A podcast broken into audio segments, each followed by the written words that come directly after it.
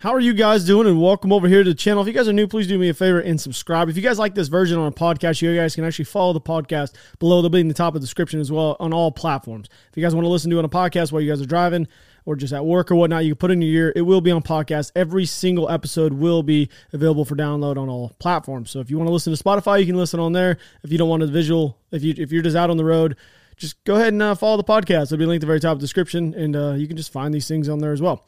So that being said, we're going to start off with Russian losses as of March 18th. It actually came up just a little bit. They have had some areas where they've been on an offensive on the eastern side of the country, and it hasn't been panning out too well. Down on the southern side of the country, it also hasn't been panning out too well. If you guys are new to the channel and you guys are actually watching on YouTube, I'm going to tell you guys right now, we go over maps quite a bit. And here is the map that I use. This is the one that I actually made myself and it is fairly accurate. It's pretty up to date. I try to do it uh, every single day. I, I update it every single day. And these areas really haven't changed in the northeast side of the country for the Russians. With that being said, it's because these main routes coming in have been well, they've been pretty pretty much ambushed every single time. So that's going to be something we're going to talk about again here later on. But out the gate, Russian losses. They are sitting at around 14,200 casualties as of right now. And when we say that, we're talking about KIA and wounded. So that being that is that's a that's kind of a real number. I, have said that multiple times. You guys may not believe it, but it has been coming out even from the U.S. side of things that they're believing that it's upwards of 9,000 KIA as of right now, which is pretty significant. And that's another reason why they're going after Syrians, bringing in Chechens, and bringing in people from uh, the Russians from all the way on the either eastern, excuse me, the eastern side of the country. They've also had 93 planes. They've taken out 112 helicopters, 450 tanks. Now we know that Russia has what around 13,000 tanks. A lot of these are going to be Soviet era. This is still a pretty significant number. 205 artillery pieces, 1,448 APCs. That's a lot. 70, uh, excuse me, 72 MLRSs, three boats now, three boats, 879 vehicles, 60 fuel trucks. All right, fuel trucks. Here we go again. What is going on with fuel trucks? I know it's way more than 60. Maybe they just said, you know what, it's just a fuel truck. We're not talking about it. 12 UAVs, 43 anti air uh, air weapons. So there's your numbers for Russia. We're going to go ahead and move over to my notes. We got uh, we got some things going on. So Russia's actually moved their artillery closer to Kiev. You guys don't know that they've been kind of spread out farther on the outskirts of Kiev. They haven't really had their major artillery pieces actually touching the center uh, when it comes to maximum effective range. And I'm saying this mainly to the fact that Russia's just they just haven't made any progress in this area. So they may be actually moving in to actually make uh, an attempt to take over the city if peace talks don't work. We know that peace talks haven't been working mainly because it, it's kind of funny. Russia says that it's Ukraine's fault, and Ukraine's like, hold on a sec, it can't be our fault. You're trying to invade our country and take it over. How are peace talks our fault? You should just drop everything and leave, and then everything will be just fine. That's not the way it's going to work, though. So, the U.S. Secretary Antony Blinken has actually stated that today President Biden will be speaking with Chinese officials. He's actually doing currently right now. They stated it's kind of an open ended deal. They said that they will actually be punishing China if they actually help Russia in Ukraine militarily. Now, I don't know what that really means. That's when, I, when I'm saying open ended, that's really open ended. I don't know if that means militarily they're going to punish them or financially. I would assume it's going to be more financially and do the same thing they did to Russia because their economy, I mean, China has one of the largest economies clearly on planet Earth, along with military. Now, hitting them with sanctions because they are so intertwined with the world, it's going to raise the cost of goods here in America and all over the world pretty much, pretty significantly. I don't, I don't, I don't know what the, what's what's really going to happen there. We're going to find out here later on today. Uh, tomorrow's episode probably will have a really more in depth piece on this. All I know as of right now that America will be punishing China. I don't know which way, but they're going to punish them if they help Russia in Ukraine. So there's that. Now, Russia has actually threatened that it will attack every single potential supply chain for the S 300 air defense systems, which we talked about earlier in yesterday's video. Uh, these are the systems that are actually headed to Ukraine. So, this actually came from uh, Sergei Lavrov, who stated that they will not allow the transfer to take place. I don't know if they're going to hit these things in other countries or they're going to hit them right when they enter Ukraine. No one really knows exactly what that means. I think that's more them just kind of puffing their chest. They're coming out of multiple different countries. I don't. They're not coming out of Poland. So I don't, I don't, I don't know. I guess that was one of the ones we're gonna have to watch as well. If they've actually attack one of the other countries, not essentially attack the countries, but attack the convoys that are coming out of those countries, that could be somewhat interesting. A lot of people don't re- really think that this thing could escalate, but it really could escalate due to the fact if Putin starts losing in this deal, like if they really start losing, which they are losing really in the world's eyes, but if they start losing, the actual threat of nukes I, I, think that's going to be something they will actually say more and more. I don't know if they'll actually use them, but I think they can actually threaten them because they have them. Now, are they operational? How many are actually operational? Who knows? But I'm not really wanting to take that chance. Probably along with about a billion other people. So this video you're about to see is actually from a pro-war rally. If you guys are listening to it on the podcast, you guys aren't going to hear it, but or see it, excuse me, but you're going to be able to hear it. It's taking place in Moscow right now. It's the same stadium that actually hosted the World Cup in 2018, and they're currently bussing in people from this rally. If you guys don't know this, it's it's it's actually got about 200,000 people that have attended. 200,000 people. My buddy that's over in Poland has actually told me that the the the support for Russia is actually kind of scary when it comes to the Russian people. There's a lot of people that actually support what is going on in Ukraine. Yes, the world may not support it, but the Russians themselves, they, they actually apparently really do support this. As much as we would like to see all the, the, the, the, rallies take place and all the people getting arrested, well, there's also another side of that where there's 200,000 people showing up, and Putin himself showed up in this thing. So let's go ahead and show you guys, and then I'll see you guys here in a second.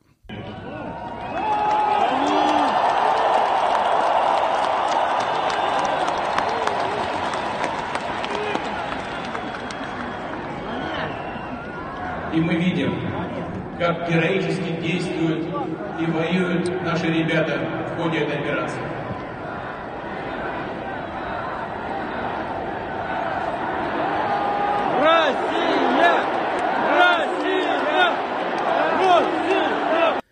Putin is also claiming that Kiev is stalling the negotiations, which is really goofy to me.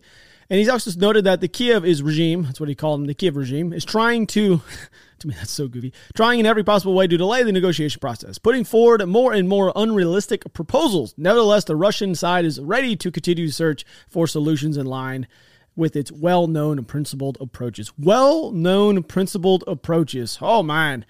I would love to see what a what what what non-principled approaches are there in Russia.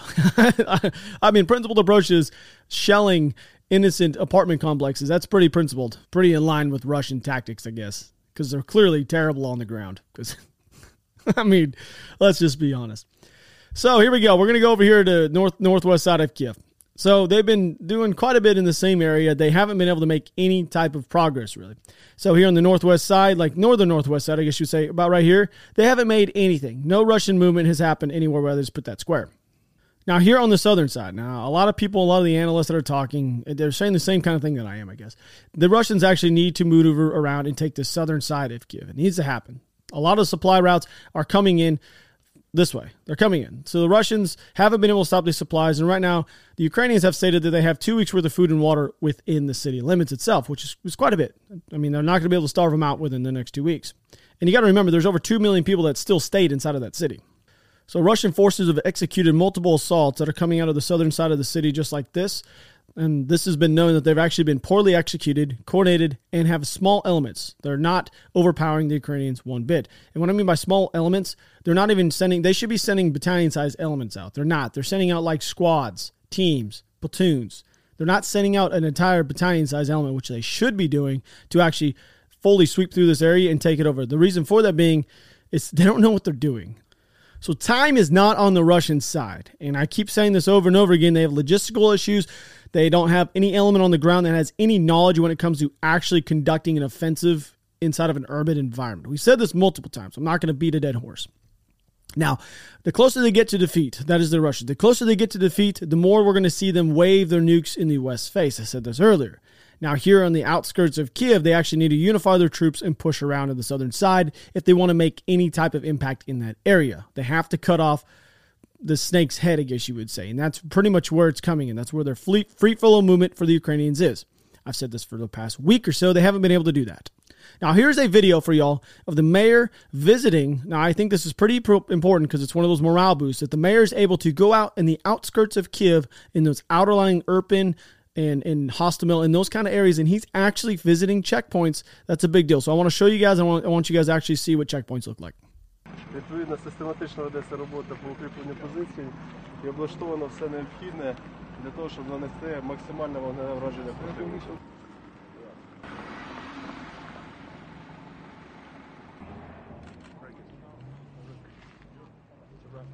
So we're going to go back over here to the map. Chernihiv, as you guys do know, which is up here, they've experienced heavy heavy shelling since the very beginning of this thing. There hasn't been a lot of movement when it comes to Russian forces actually trying to advance on there. We know that they've been trying to set up a pontoon bridge on this side to get forces over, somewhere about roughly in here. We're just going to put a mark right there for you guys. But that's pretty much where they've been trying to do it if they were going to move in from the western side, but they haven't done that. They haven't been able to do that. And I think it has to do with the supply route. So I'm going to go ahead and draw it in for you guys. Uh, if you guys are new to the channel, this is one of the main routes that comes in right here. This black route I'm drawing in. There's also another one that comes in out of Sumy, somewhat like this. Okay, and then they both come up and then they kind of peel off right there. Now you guys see those those two black lines. Those black lines, I may as well just keep them on here to be honest with you, because for the most part, they have to use these these these routes to get in from the eastern side to supply to supply their forces. Now, if you guys have been around for a while, you guys know that they get attacked all the time from where these arrows are. Now, these arrows are ambushes. And when I mean ambush points, they are constantly getting ambushed. That is the Russian forces on these two black lines.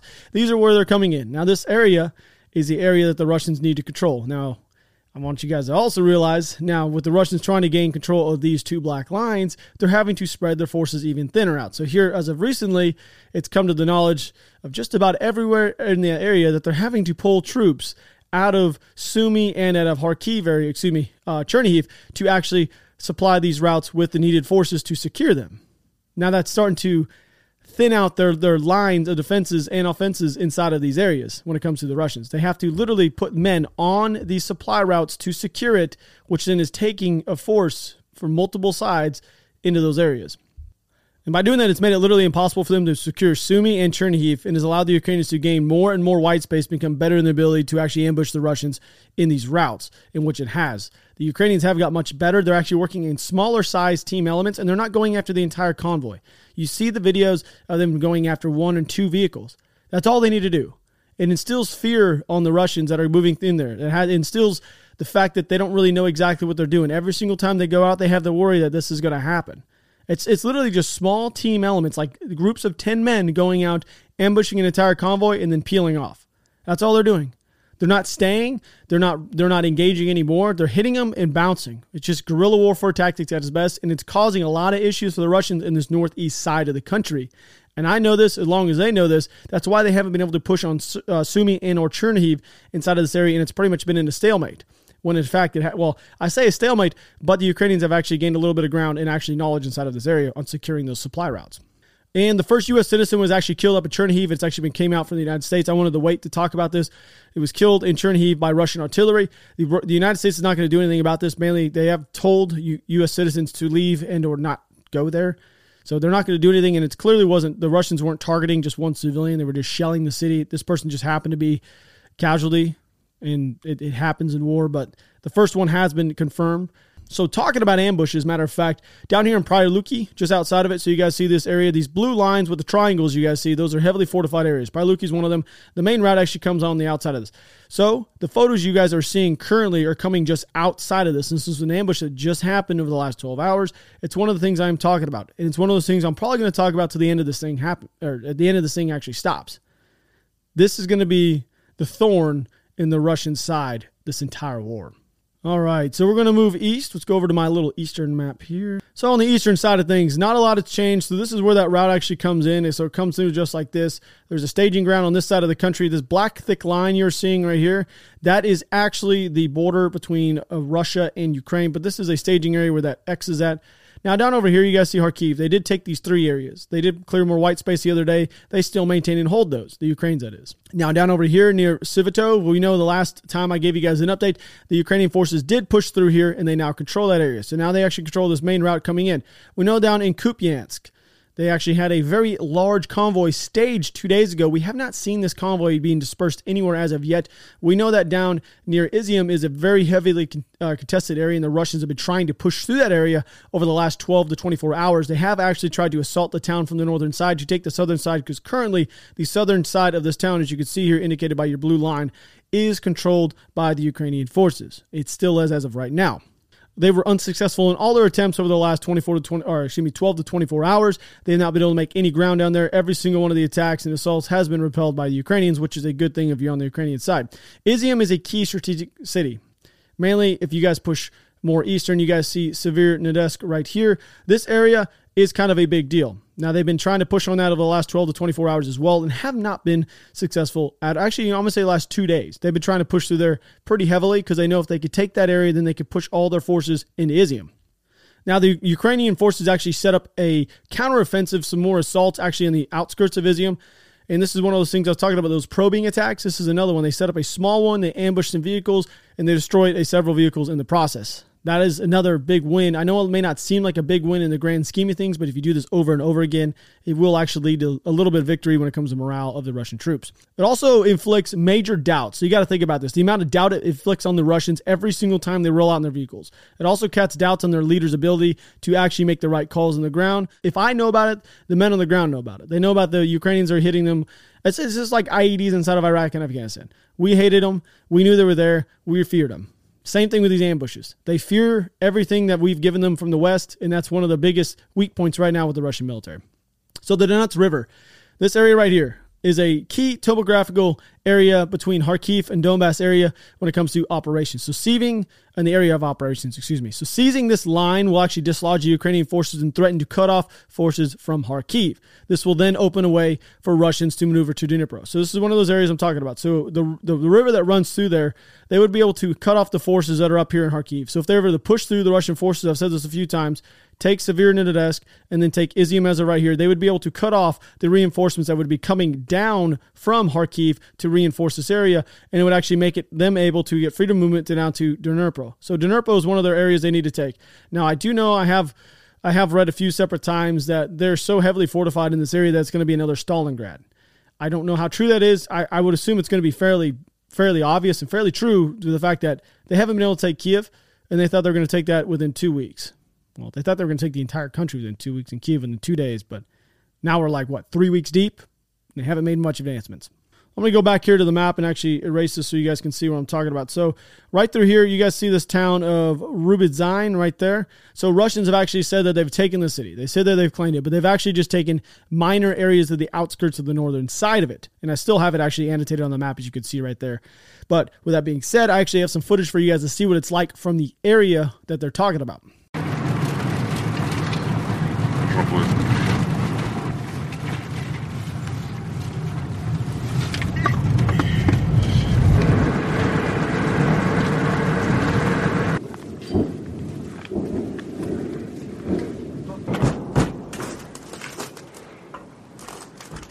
До недавних пор рабочее место городского главы города Рубежное.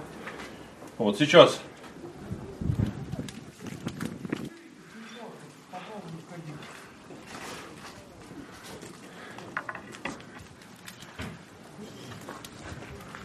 We're going to go down here to Mariupol. So Mariupol, as you guys do know, I'm going to get that out of the way. So Mariupol, as you guys do know, has been heavily contested. They've been fighting from street to street. The Russians took over a hospital there. They held people hostage. This is this is a real thing that happened. Now, the footage you're seeing is coming just from the outside of it. And it's crazy to think the amount of damage that's actually done inside of this area and has to be rebuilt from the ground up, literally from the ground up. This is the outskirts of the city. So here's this footage for y'all. Здорово, дружище. Да-да, пока нормально, ходи.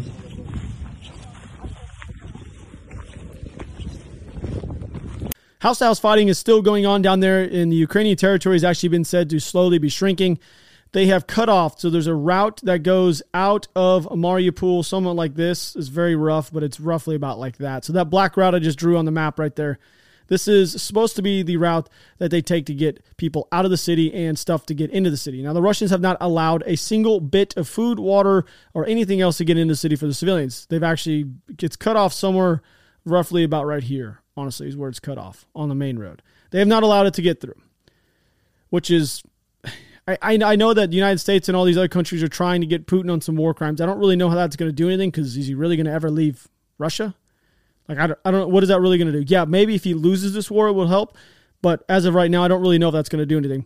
But that's what's been going on. There hasn't been many major offenses in this area. They have been doing some probing attacks, the Russians, that is. They've been trying to go through this area over the last 24 hours. They have been trying to move up, but they have not been able to. Every single attack has been repelled, every single one. So, all these areas you guys see, they have been trying to push through. They haven't been able to. And if you guys look closely, these areas are all key areas because you guys see the road systems that are running through here. Okay. Now, we know what's going on over there, and we know that the Russians can't really just drive across this terrain down there because they will get stuck. We've seen multiple videos of farmers pulling stuff out. I mean, right now, we all know Ukraine has their farmers have like the fifth largest army on planet Earth as of right now, but they're trying to get into Zaporizhia. It's this area right here. They're trying to get in to take this city. They're coming in actually from the western side, which I'll show you guys here in a second. But that's one of the key areas they've been coming in at and from, but they have not been able to push through at all in this area. So this whole area has not been changed, or has not changed, excuse me, at all. Now we're going to move west. So they have made a little bit of ground. You guys see here Zaporizhia again. I'll just go ahead and show you. So there it is right there if you've not seen it. Uh, these these areas, so these are new ground taken right here by the Russians. They have actually stopped their offensive over here on the Mykolaiv area in the Voznesensk area. They have been doing some probing attacks once again, trying to find a way across the Bug River to get on the backside of Mykolaiv. They have been trying to do that, but that has not been panning out one bit at all. Now, I will say this down here. You guys see this? Yes, the Ukrainian forces have secured more ground going back to Kherson. They did attack the airfield in Kherson, as you guys do know, the other day. They are starting to make some offensive movements down there. Now, I don't know if that's because the Russians have actually shifted their ground forces over here near the town of Kryvyi Rih. But the thing is, is they're not being able to push through. It, has been it's been noted that there's not enough enemy forces if you're on the Ukrainian side, so there's not enough Russians on this this end of the country to actually make any type of advancements past the area they're in right now. The Ukrainian forces from the 20th Mechanized Brigade have actually made a counteroffensive down near Kherson. This is the one I'm showing you guys right here. So this area right here was actually taken back. This whole area, that's that whole area you guys see right there. This one. That whole area was actually taken back. They pushed out from Mykolaiv, pushed the Russians back near Kherson into the town of Posad Pokrovsk. This town is actually crucial because it's on the main road that leads into Mykolaiv from Kherson. So you guys see this main road that runs in. Roads are crucial. It's a main road that comes in. So now they actually control a very strategic area leading into that main route or that main route leading in. So now they can set up defensive positions there. I don't know how heavily fortified they'll be able to make it over the next 24 hours, but if they actually get this area heavily fortified, they're not going to be able to make any advances on Syria. We know also that the Russians want Odessa. So to get Odessa, they're going to need this area. They're going to have to need to take this main route unless they maintain this road coming up like this. So getting supplies to these main Russians over here is going to be a big deal in the future. So just trying to give you guys some some options here uh, as to what could happen, but them taking back that main road is pretty big deal. Russian ships have actually been seen off the coast, which I have video. We'll go ahead and play that right now.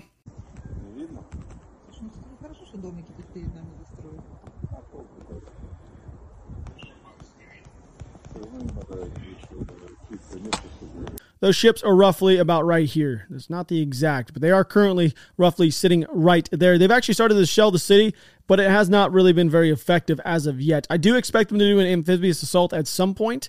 I don't know exactly when it's going to be. A lot's going to be weather dependent and you know, also going to be dependent on what I just talked about them securing those routes on that northeastern side of Mykolaiv to actually get supplies into the backside of Odessa. They're, if they take Odessa, they're going to have to have a supply route to come in to actually resupply the troops that are there. That is one thing that's going to have to happen. That's probably why they haven't actually done an amphibious assault there yet. So, Lviv, as you guys do know, so here is Lviv. So, earlier today, Lviv, as you guys can see, is way over here near Poland. This is Poland right here. This right here is Lviv. So, we were actually just talking about areas down here. So, here's Kryvyi Rih, here's Nikopol, Here's Kherson. Here's Mykolaiv. So now in the area I'm talking about is way over here in the west. So Russians actually targeted the airport this morning. This would be the largest city on the western side of Ukraine. For y'all that don't know, like I just showed you, and we haven't spoke about this town very much, but I, have spoke about the fact that I believe that the Russians are actually going to go after all the airports across the country because it's just one of the only ways that they're going to be able to secure and actually, well, take control of the airspace, which I don't believe they're going to be able to do just for the fact of all the anti air that's been coming into Ukraine. But here's the aftermath of that strike that, that just happened a few hours ago in Lviv. Громадяни, відбій повітряної тривоги. Усім вернутись до місць роботи або проживання. Допоможіть у цьому хворим та and I'm going to end it on this one. Uh, uh, if you guys are listening on the podcast, you guys are going to be able to see it. But here is uh, the fact that the farmers in Ukraine have the fifth largest army on planet Earth. I don't know if that's true or not, but it is a good, it's a good thing to note. So here's another one of those videos, and I will see you guys here tomorrow.